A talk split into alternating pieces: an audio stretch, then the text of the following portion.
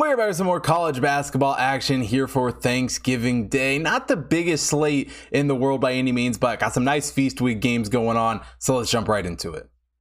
Now we start out in the ESPN Events Invitational with Ole Miss taking on Stanford. Ole Miss comes into this one as the 81st overall team in the Hot Tip Power Ranking. Stanford is the 86th overall team, and overall, it's been an Ole Miss team that I have been very impressed with here to start the season. You know, coming off of a very strong start, obviously undefeated going into this game um, or into this game, a win over Chattanooga and FAU are probably their biggest two um, wins thus far, and this will certainly be their biggest test um, of the season. And you know, it's a Stanford team that has gotten off of a bit of a rocky start. Obviously, losses to Wisconsin and San Diego State.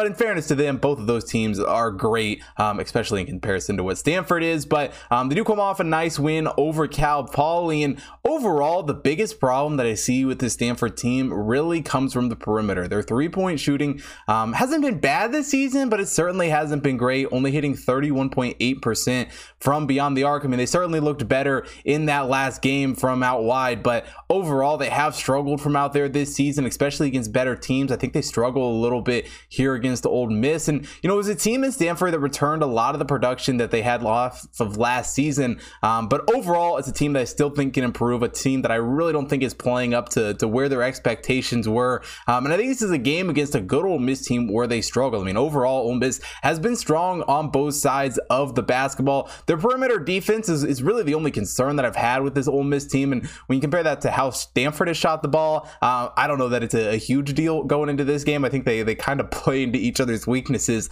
um, at that point. Um, but it's a team in Ole Miss that returns a lot of starters from last year. They hit the transfer portal very, very hard, brought him some more talent to add to that. And overall, it's a very experienced roster with plenty of depth. Uh, Matthew Murrell is a guy who is off to a very, very hot start this season for this Ole Miss squad. And um, overall, I think they are much improved from where they were a season ago. And um, this will obviously be, you know, their, their, biggest test thus far. I mean, the FAU win was a good one. Um, but here in this MTE, it'll be interesting to see how Ole Miss plays.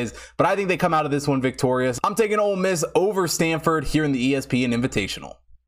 Now, before we get into the second college basketball game here for Thanksgiving, if you haven't already checked out the website, head over to hottipbets.com. We got college basketball, college football, NFL, NBA, NHL, UFC, horse racing picks being posted up there every single day, as well as follow the Hot Tip Bets account at Hot Tip Bets on Facebook, Instagram, Twitter to stay up to date with everything that's going on over there. Follow my personal account at Hot Tip Bets Chris on Instagram, TikTok, Twitter to stay up to date with all the content that I am putting out, as well as on BetStamp where you can get early access to all the picks and get a notification every every single time that I place a bet. Last but definitely not least, if you're watching here on YouTube, hit that like button, subscribe to the channel, hit the bell notification so you don't miss out on any future uploads. And most importantly, drop a comment down below. Let me know who you guys are betting on here for Thursday. And let's get into the second game.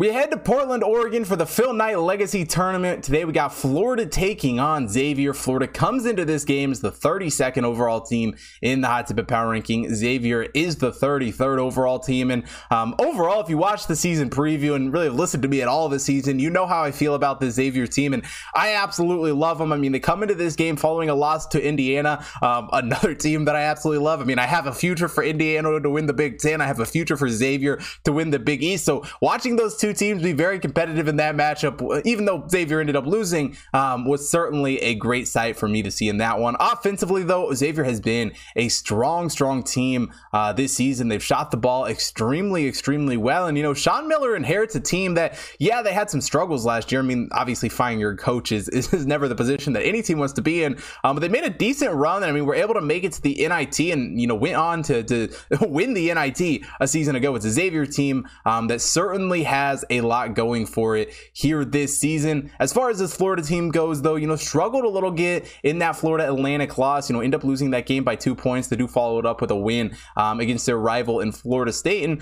overall, it's not a bad Florida team by any means, but I certainly have some concerns. Defensively, they have had some struggles, especially guarding the perimeter um, this season. They also really struggle to force turnovers. But Todd Golden is, is a guy who looks to bring in some success um, after, you know, his few years at San Francisco. You know, did a great job there, and overall, he did a pretty good job hitting the transfer portal. Kyle Lofton comes in from St. Bonaventure, um, and I expect more for him as the season goes on. Hasn't been a huge factor yet this season, but I think as he gets more familiar with this team um, and they start to play together, we'll see more of him. And there certainly is a lot of upside for this Florida team going into this season. And while the roster is experienced, I still just have concerns about that team chemistry. Overall, I think they struggle to get it all together, get all on the same page. Um, and as far as the Xavier team goes, you know, Colby Jones, you know, was a guy who definitely stepped up in that NIT run last season. Um, and we've seen him play well this season. Did miss the Fairfield game, but played very well um, in the Indiana one. Certainly, the Xavier team has talent to win a lot of games here in the Big East. And